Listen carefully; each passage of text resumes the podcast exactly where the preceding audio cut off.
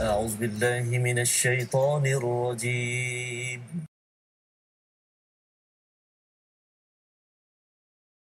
أعوذ بالله من الشيطان الرجيم. بسم الله الرحمن الرحيم.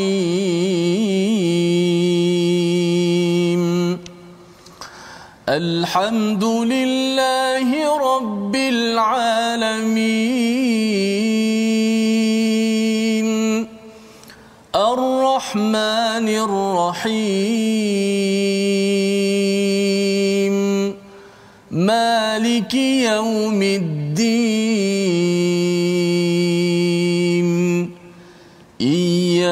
إياك نعبد وإياك نستعين.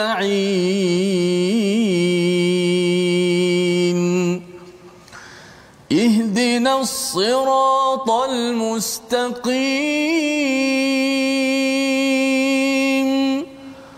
صراط الذين أنعمت عليهم غير المغضوب عليهم ولا الضالين.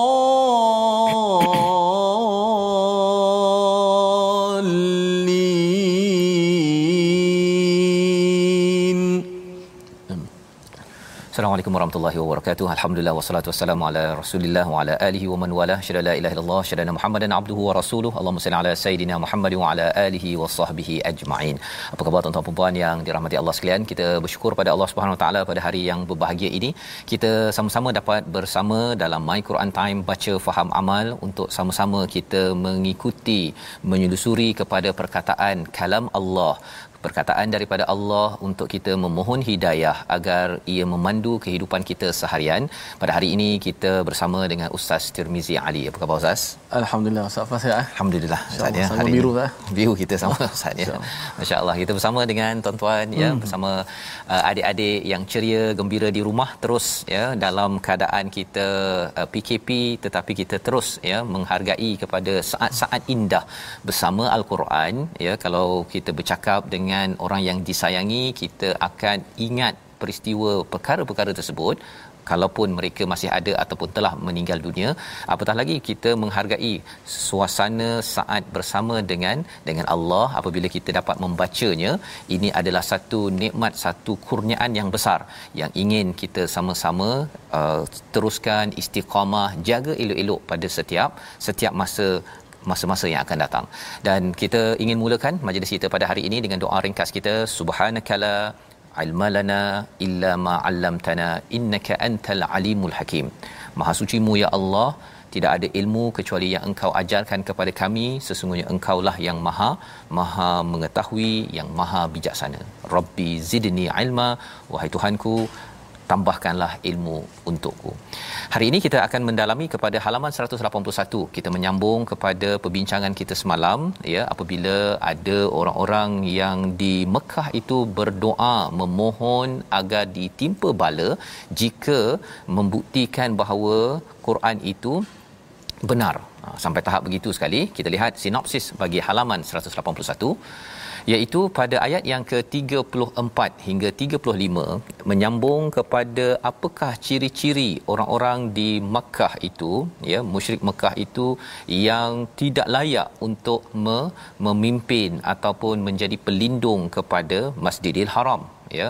Apakah sebabnya? Kerana mereka berbuat beberapa halangan Kemudian pada ayat 36 hingga 37 kita akan melihat hilangnya pahala menderma kerana menghalang orang daripada jalan Allah Subhanahu Wa Taala. Mereka orang-orang yang tidak beriman ya mereka menderma juga.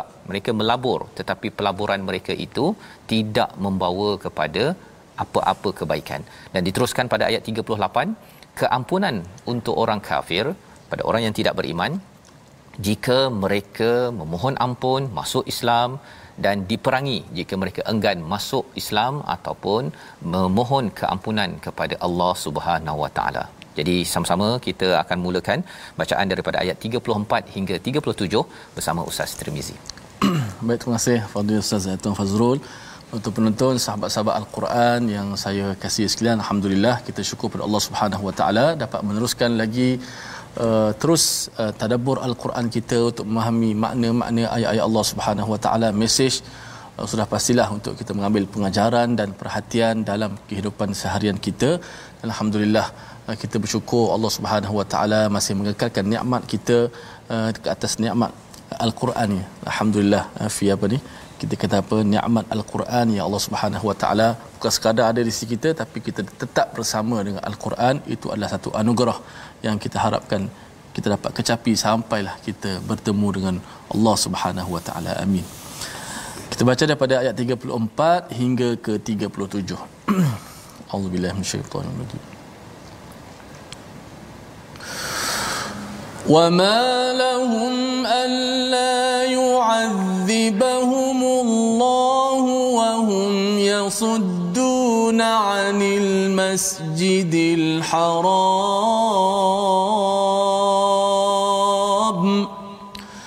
وهم يصدون عن المسجد الحرام وما كانوا أولياءه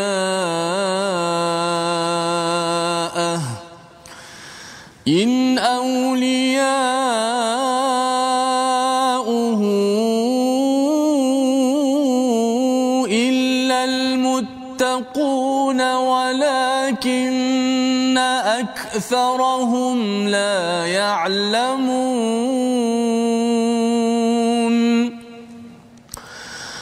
وما كان صلاتهم عند البيت إلا مكاء وتصدية. فذوقوا العذاب بما كنتم تكفرون. إن الذين كفروا ينفقون أموالهم ليصدوا عن سبيل الله. فسينفقونها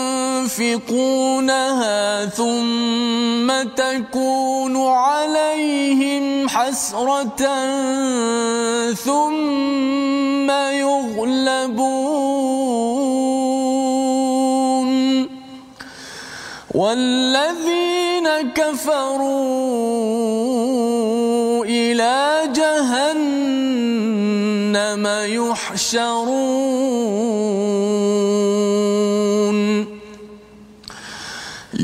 ليميز الله الخبيث من الطيب ويجعل الخبيث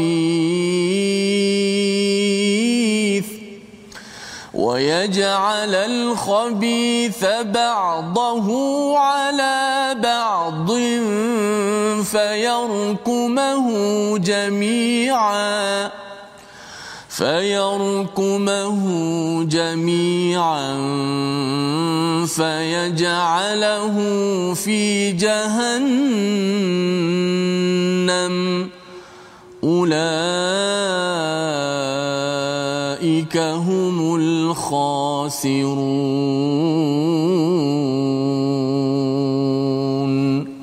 صدق الله العظيم.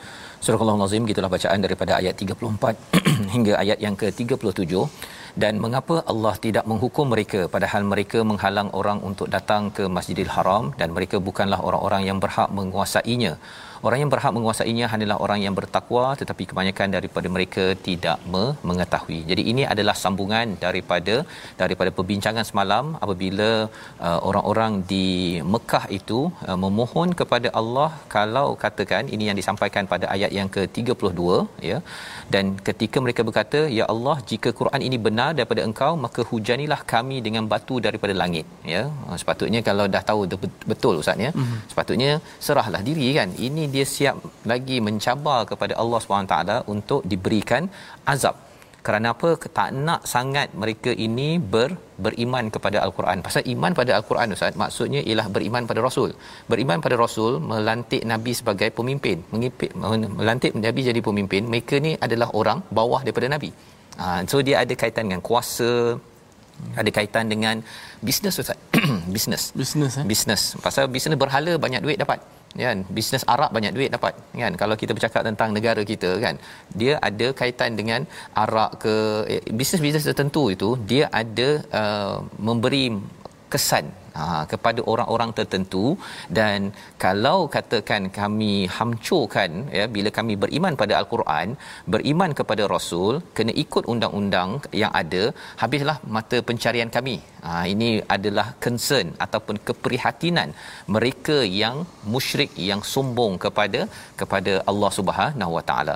Maka pada ayat yang ke-34 ini Allah menyelar ya menyambung lagi. Mengapa Allah tidak meng- menghukum mereka padahal mereka menghalang untuk datang ke Masjidil Haram. Sepatutnya mereka ini diazab. Tetapi telah diberitahu dalam ayat 33 dulu tidak diazab pasal nabi masih masih ada di Mekah. Tetapi bila nabi sudah berada di Madinah ini surah al-anfal surah di Madinah ustaz uh, tuan-tuan sekalian ya. Jadi kesannya ialah uh, bersedia. Dia lebih kurang kalau sepatutnya dah kena azab awal-awal lagi tapi nabi masih ada. Bila nabi tak ada sahaja dan tidak ada orang yang istighfar lagi dekat dalam kawasan itu bersedia ya bersedia untuk diazab oleh Allah Subhanahu taala. Dan azab bagi mereka ini adalah peristiwa perang Badar kekalahan pertama ya. Abu Lahab sampai amat amat kecewa sekali mendengar berita uh, tentang kekalahan Badar tersebut ya. Ha, jadi ini yang Allah nyatakan. Dan di sini Allah menyatakan lagi apa? In auliyauhu illal muttaqun ya. Sesungguhnya ya in auliyauhu illal muttaqun. Orang yang berhak menguasai hanyalah orang yang bertakwa. Kerana orang bertakwa sudah pun kita lihat pada hari semalam iaitu intattaqullah jika kamu bertakwa Allah akan berikan furqana Allah akan uh, apa hapuskan kesilapan kita Allah akan ampunkan ke dosa-dosa besar kita. Itu kesan takwa. Jadi orang yang bertakwa sahaja yang layak untuk memakmurkan Masjidil Haram seperti Nabi Ibrahim. Nabi Ibrahim yang memulakan foundation ataupun asas uh, Kaabah itu sendiri atas dasar takwa atas dasar takwa. Jadi orang bertakwa sahaja yang layak memimpin. Dia lebih kurang kalau yang mengasaskan satu tempat ustaz ya kerana nak memperjuangkan kebaikan. Sekali ada orang lain tak puas hati dia pergi uh, kawal tempat tersebut dia nak buat uh, keburukan. Sudah tentu tidak layak.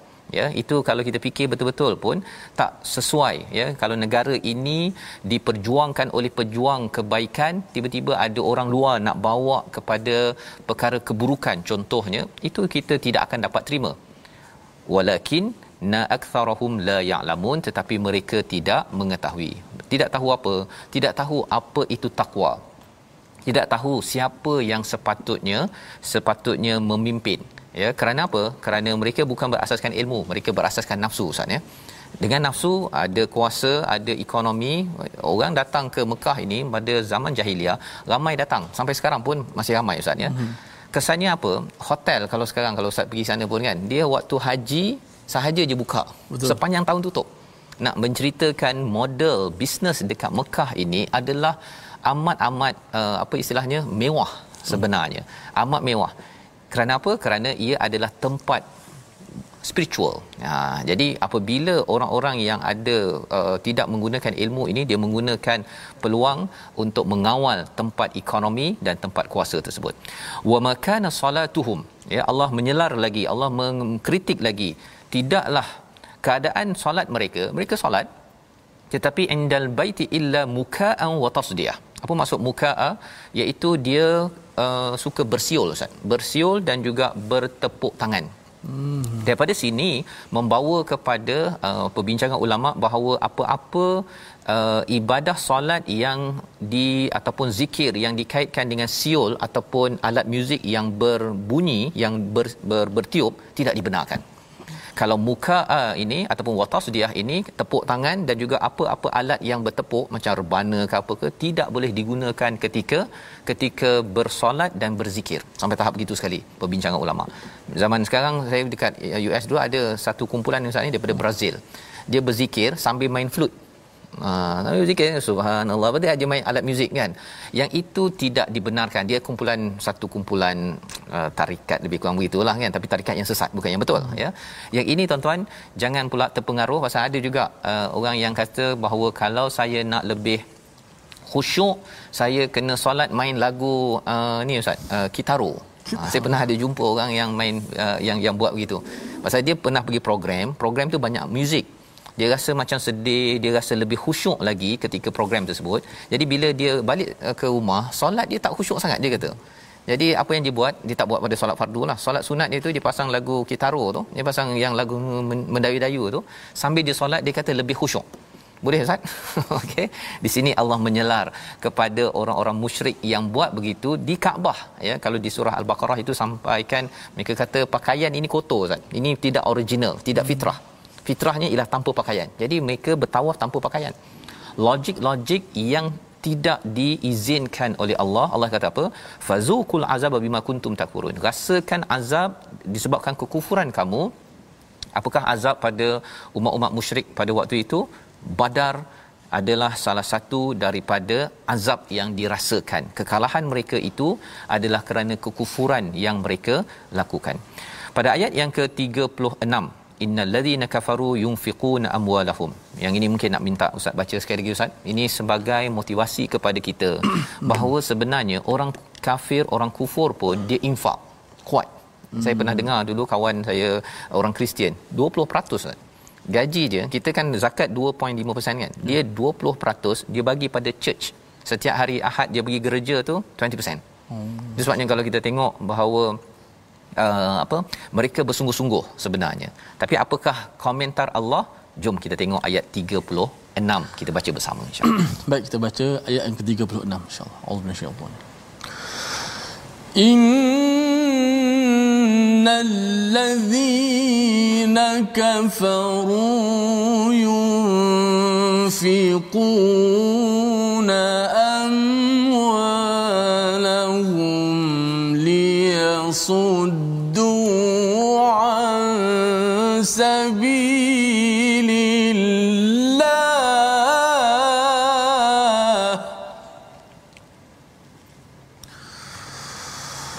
فسينفقونها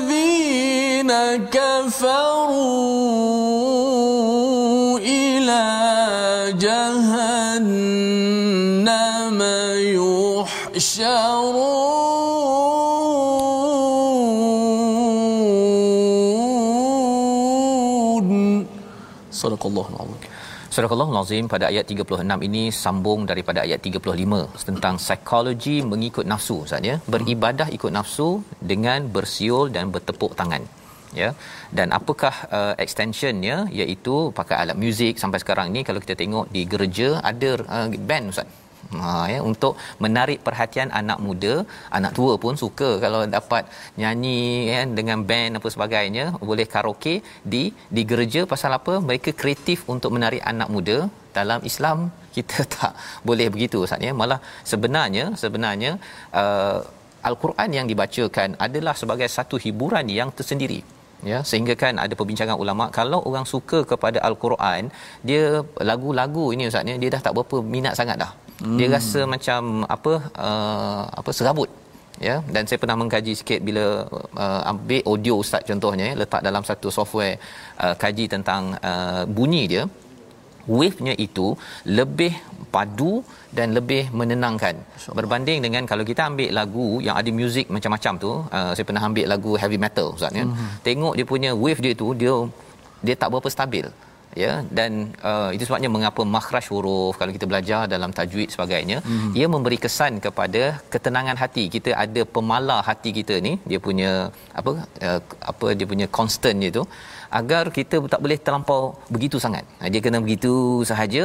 Itu cukup untuk menyebabkan kita dapat tenang tetapi ia juga menyebabkan kita semangat. Pasal ada orang kata kalau nak dengar nak jadi semangat ustaznya kena dengar muzik yang begitu-gitu gitu baru bersemangat kan. Tapi Allah lebih mengetahui bacaan al-Quran dengan taranum yang bagus dengan bacaan yang bagus ini cukup menggetarkan boleh me menyebabkan orang itu bersemangat, boleh menyebabkan orang itu sedih, boleh menyebabkan sesuatu perkara yang baik ber, berlaku.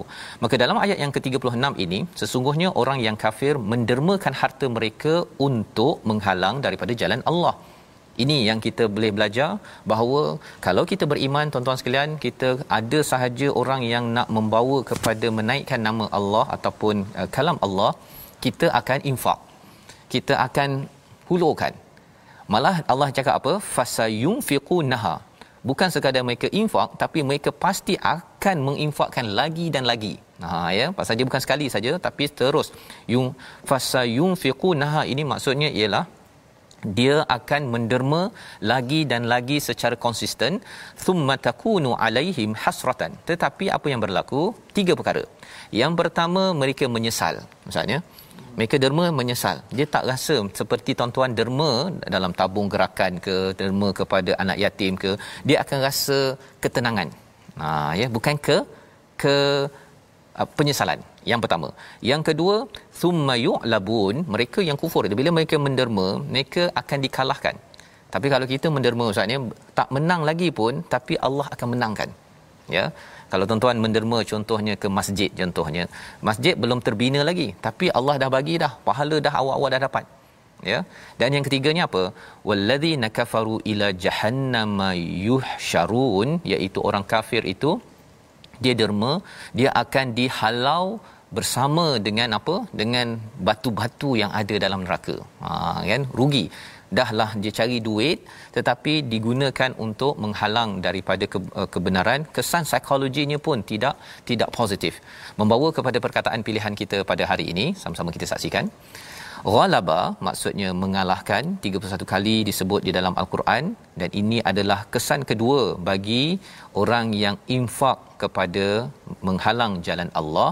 Mesej kepada kita kita tak boleh duduk diam. Kita perlu gunakan apa-apa sahaja rezeki yang Allah beri kepada kita untuk menuju kepada kemenangan daripada Allah Subhanahu Wa Taala. Jadi inilah perkataan pilihan kita pada hari ini yang moga-moga daripada ayat 36 ini kita dapat pelajaran infak adalah tanda selepas ayat 35 itu kita tidak suka bersiul dan juga tidak suka bertepuk tampar ataupun bermuzik banyak sangat dalam hidup.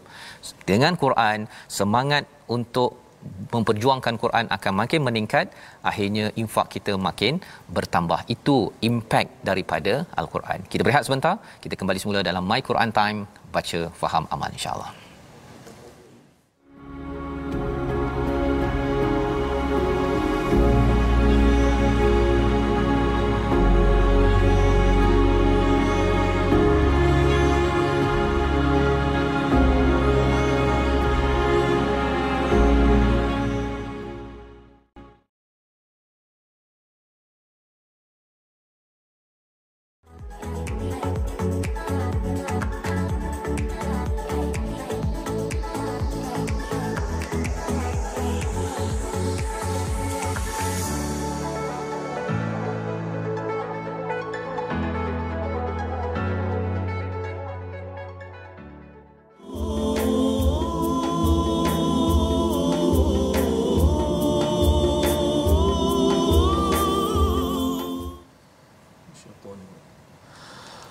وإن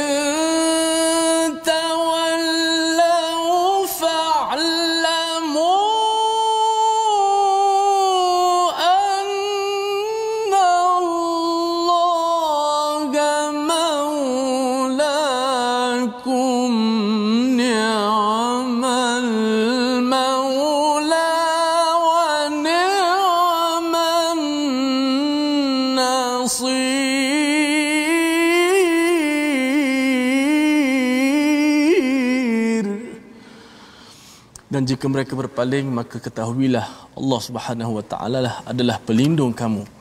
Dan dialah sebaik-baik pelindung dan juga sebaik-baik penolong. Ni'mal maula wa ni'man nasir.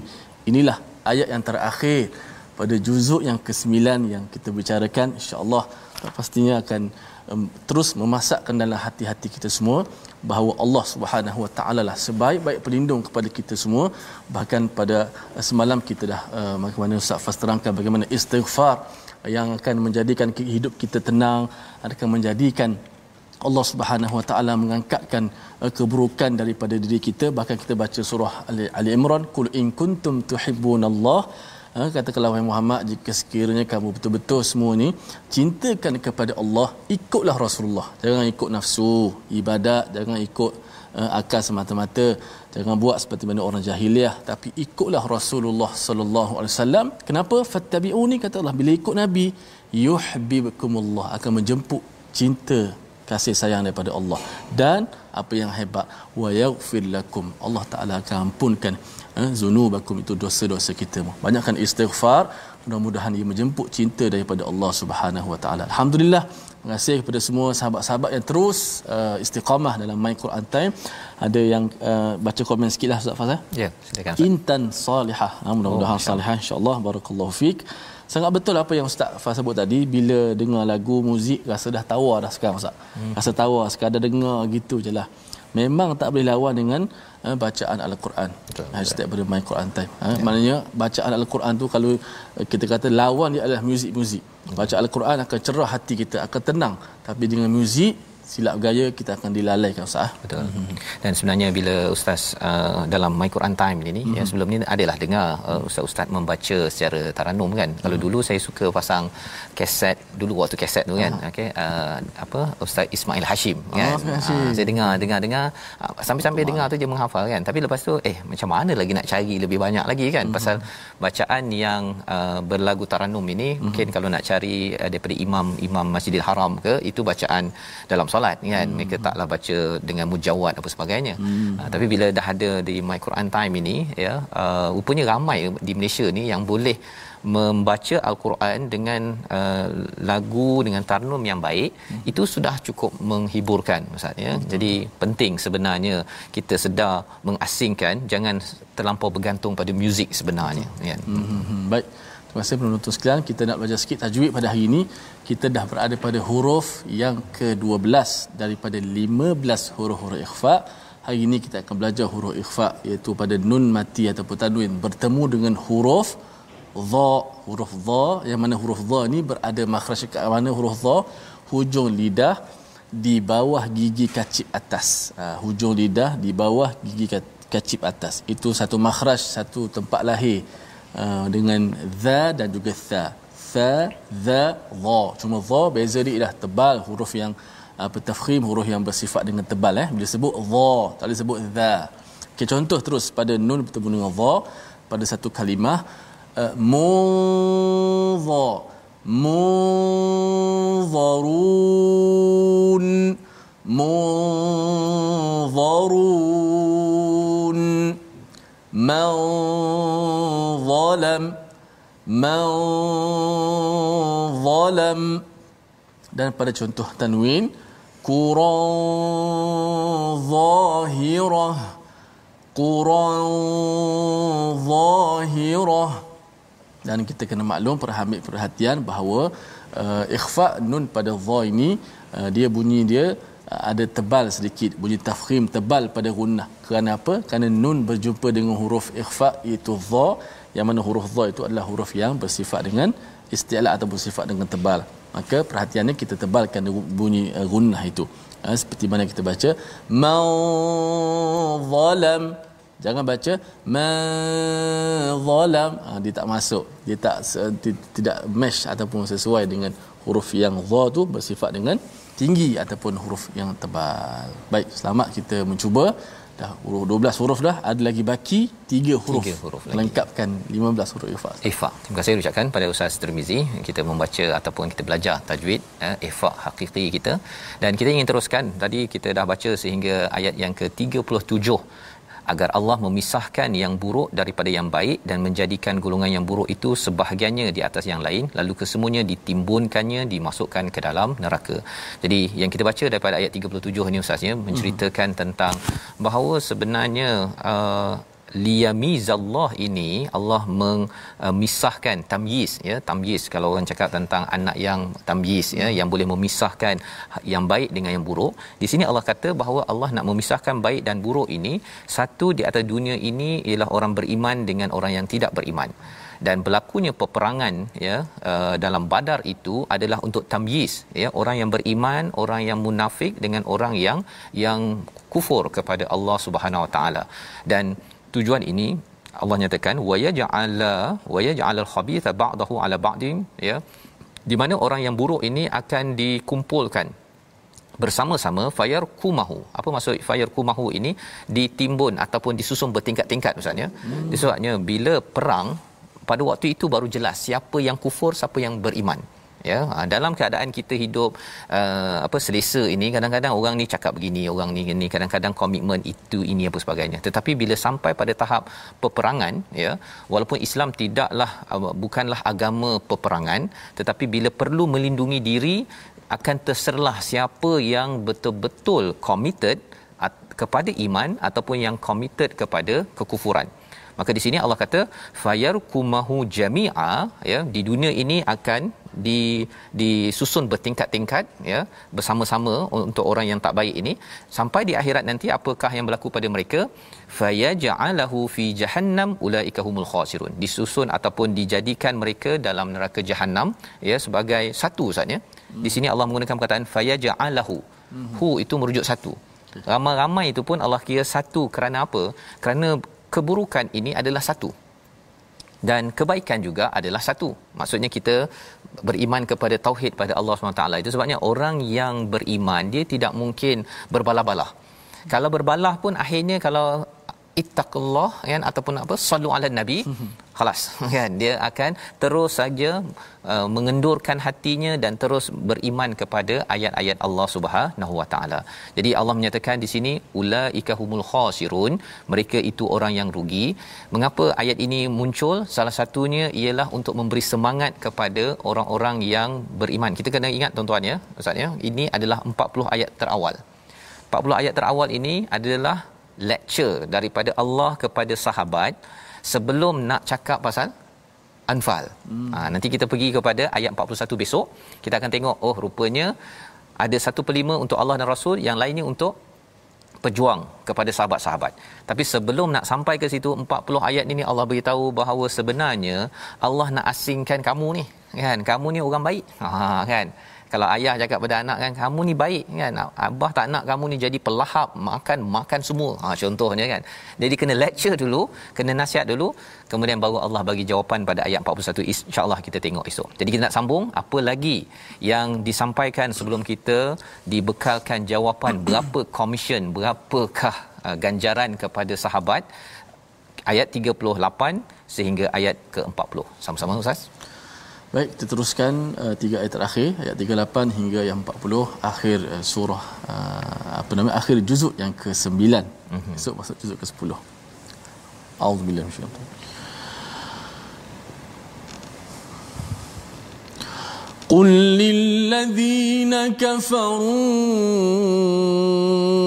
إن ينتهوا يغفر لهم قد سلف وإن يعودوا فقد مضت سنة الأولين وقاتلوهم حتى لا تكون فتنة ويكون الدين كله لله. فإن انتهوا فإن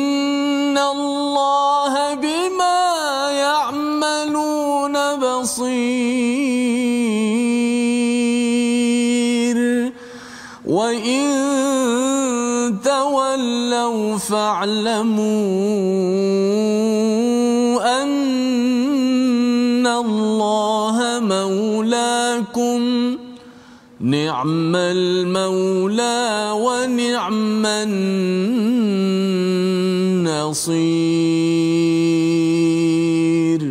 صدق الله العظيم. Surah Al-Azim gitulah ayat 38 hingga 40 ya sebagai tiga ayat terakhir daripada juzuk yang ke-9 sebelum kita masuk kepada juzuk yang ke ke-10 apabila Allah menerangkan tentang uh, apakah bahagian kepada sahabat dan Allah mengingatkan ya betapa pentingnya penyerahan diri kepada Allah ketika berjuang ya mengikut kepada panduan Allah. Itu kita akan bincangkan esok insya-Allah.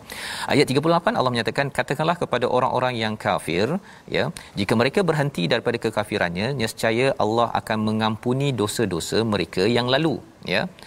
Dan jika mereka kembali lagi memerangi nabi sesungguhnya berlakulah sunnah terhadap orang terdahulu yang dibinasakan. Jadi ini adalah ayat uh, apa istilahnya ustaz ni disclaimer. Hmm. Ah ya disclaimer. Nabi 13 tahun di Mekah itu terus menyampaikan. Dengan penuh kasih sayang tapi dibalas dengan apa? Dibalas dengan uh, apa usus unta ustaz. Dibalas dengan kata apa kata bomoh lah dukun lah ahli sihir penipu macam-macam ya. Itu respon daripada orang-orang di Mekah 13 tahun. Bila nabi sampai ke ke Madinah ya apakah yang berlaku? Uh, nabi terus membina terus mengingatkan dengan perkara kebaikan ini dan apa yang berlaku ialah dalam ayat ini jika mereka berhenti ya mereka yang ganas-ganas yang tak nak respon baik ini kalau berhenti Allah akan ampunkan segala-galanya. Ya mesej ini jugalah kepada semua umat Islam ya. Kalau kita ada buat silap misalnya Allah boleh hapuskan segala kesilapan sebagaimana kita belajar semalam bila kita ber, bertakwa. Tetapi jika mereka memerangi nabi semula sesungguhnya berlaku kepada mereka sunnah ya apa istilahnya? Faqad madat sunnatul awwalin. Ya. Iaitu apa sunnah peraturan yang berlaku kepada orang-orang terdahulu. Apa yang telah kita belajar? Dalam surah al-a'raf kita sudah belajar macam-macam. Firaun awalnya dikenakan azab kecil lima jenis ya. Uh, dari segi kataknya darahnya macam-macam. Tetapi akhirnya bila mereka tidak menyerah kepada Allah Subhanahu Wa Taala datang azab besar lemas di lautan. Kaum Ad kaum Samud contohnya ya. Semua itu adalah madat telah berlaku sunnatul awwalin. Maka ini juga yang akan berlaku kepada siapa? Kepada musyrik Mekah. Kepada orang-orang tidak beriman bila mereka menghalau nabi mereka ini nak bunuh nabi mereka nak menahan uh, embargo kepada nabi di uh, Mekah itu maka azab akan sampai dan inilah yang menjadi sebagai review kepada sahabat. Ha sahabat bila mereka fikir-fikir macam ni ustaz ya. Ini katakan ini ceramah daripada hmm. ayah hmm. kan. Kamu dulu sebenarnya kamu sepatutnya tak berjaya tapi akhirnya kamu berjaya kan. Orang-orang lama dulu banyak yang tak berjaya kan. Jadi bila diingatkan perkara tersebut, anak tersebut berbanding dengan dia nak pergi ambil keknya semua sekali, dia pun rasa okeylah abah um, kita sepatutnya menghargai. Ha, lebih kurang gitulah ustaz ya. Ini respon daripada sahabat. Maksudnya mereka akan menghargai bahawa kemenangan badar itu sendiri ialah kemenangan yang dipimpin oleh Allah dan ia adalah sebagai satu sunnatullah Ha, sunnatullah orang yang beriman mengalahkan kepada orang yang tidak beriman dengan bantuan Allah Subhanahu Wa Taala. Jadi pada ayat yang ke-39 waqatiluhum hatta la takuna fitnatun wa yakunu din kulluhu lillah. Ayat inilah antara ayat yang banyak dikot uh, yang diambil oleh uh, orang barat dulu Ustaz ya ketika mm-hmm. peristiwa September 11 saya mm-hmm. di luar sana dulu mm-hmm. dia akan baca ayat inilah dia kata apa? Perangilah mereka itu sehingga tidak ada lagi fitnah dan agama hanya pada Allah semata-mata. Jika mereka berhenti daripada kekafiran maka sesungguhnya Allah Maha melihat apa yang mereka lakukan. Jadi mereka kata bahawa uh, ini maksudnya kena bunuh kalau bukan Islam. Ha, mereka faham begitu kan? Jadi dia tanyalah kepada saya. Waktu tu saya pun tak baca ayat ni sangat. Nak jawab susah ustaz. Yeah. susah nak menjawab. Eh, tapi bila kita tadabbur betul-betul ini adalah ayat bila bercakap tentang terus berjuang ya dalam hidup ini terus berperang sampai tidak ada fitnah syirik dan kekacauan berlaku dan semuanya adalah untuk Allah SWT. Ceritanya apa? Adakah kita kena paksa orang masuk Islam? Tidak. Tapi maksudnya apa? Jangan sampai orang yang bukan Islam dia mengacau dan memaksa orang Islam untuk masuk ataupun keluar daripada agama ataupun dia nak bunuh ataupun nak halau orang beriman daripada melakukan apa yang diperintahkan dalam Islam. Ha ya, maksudnya kebebasan agama itu menyebabkan uh, boleh uh, boleh uh, ada okey. Tapi kalau mereka paksa bunuh dan sebagainya maka Allah menyatakan terus ada semangat berjuang ha, terus kena ada semangat berperang itu. Kerana apa? Kita tidak boleh duduk diam. Seperti mana sebelum ni Ustaz ya kalau cakap tentang rumah kena serang si ayah tengok je si pencuri tu dia pukul si anak dia ambil emas ke ambil kereta Alphard ke apa sebagainya ambil ambil ambil ambil kan dia duduk je. Itu namanya apa? Namanya ialah pengecut kan jadi orang Islam tidak boleh begitu orang beriman. Di inilah maksudnya fa innallaha bima ya'maluna basir. Allah observe. Allah sentiasa CCTV kepada orang yang sedang sedang menghancurkan agama Allah dan Allah juga perhatikan kita. Kita buat apa kita betul-betul bersungguh ke ataupun duduk diam semata-mata. Dan kalau kita yakin tak yakin, Allah memberi motivasi pada ayat akhir juz yang ke-9 ini. Sekali lagi Ustaz, kita baca okay, ayat sorry. yang amat powerful Masya untuk kita ingat pada setiap masa ketika berjuang dalam hidup seharian. Auzubillahi minasyaitanir وَإِن تَوَلَّوْا فَاعْلَمُوا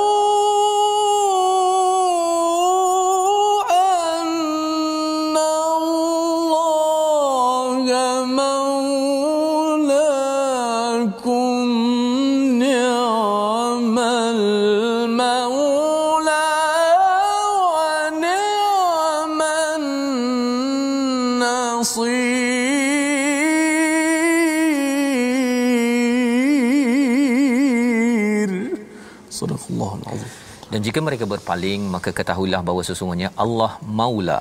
Sesungguhnya adalah Allah itu maula kepada kamu pelindung kamu. Dia adalah sebaik-baik pelindung dan sebaik-baik penolong. Jadi ada dua perkataan yang disampaikan di sini. Istilahnya maula dan juga an-nasir ya.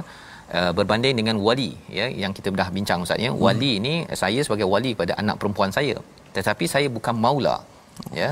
Saya wali maksudnya saya ada uh, melindungi anak tapi bukan 24 jam. Hmm. kalau 24 saya melindungi itu maksudnya saya adalah maula. Tapi tak jadi maula lah kan. Hanya Allah sahaja yang maulakum nikmal maula wa ni'man nasir. Ya sesungguhnya Allah ini sebagai maula wa ni'man nasir. Dan Allah lah yang sebaik-baik pemberi pertolongan kepada kepada umat yang beriman. Inilah yang kita dah belajar 40 ayat pertama di mana Allah ketika dalam peristiwa Badar itu Allah memberi pertolongan apa Ustaz? Hujan, bagi nuas Masya ya bagi Allah. ngantuk itu boleh tidur waktu nak perang tu ya biasanya kalau perang mana orang boleh tidur Ustaz betul kan? dan anak-anak kita ataupun adik-adik yang mengikuti SPM nanti itu perjuangan peperangan dia hmm. bagi setengah ada tak boleh tidur Ustaz mana musuh tak boleh tidur dah penat dah penat dah. orang Islam dia boleh tidur pula Fresh. dapat hujan pula boleh bersih Ustaz yes jadi pada adik-adik yang akan berjuang eh, berjuang di medan SPM nanti oh. ya ha, jadi sama juga kadang-kadang ada yang tak boleh tidur tapi kita doakan dapat nuas amanatan minhu ya sehingga kan boleh tidur dengan jel, uh, baik fresh untuk exam. Itu adalah anugerah daripada Allah. Jangan lupa ya jangan lupa tunaikan solat elok-elok baca Quran elok-elok dan ibu ayah boleh ingatkan pada anak pada uh, rakan-rakan bahawa sebenarnya ini adalah satu nikmat yang amat besar. Jadi ini adalah sebahagian daripada kandungan daripada halaman 181 sama-sama kita saksikan gambaran keseluruhan komik di atas skrin. Itulah dialog uh, individu-individu yang uh, bersama dengan Rasul sallallahu alaihi wasallam ya. Mereka memberi komentar tentang rutin yang berada di Masjidil Haram. Mereka ada bersiul bertepuk tangan.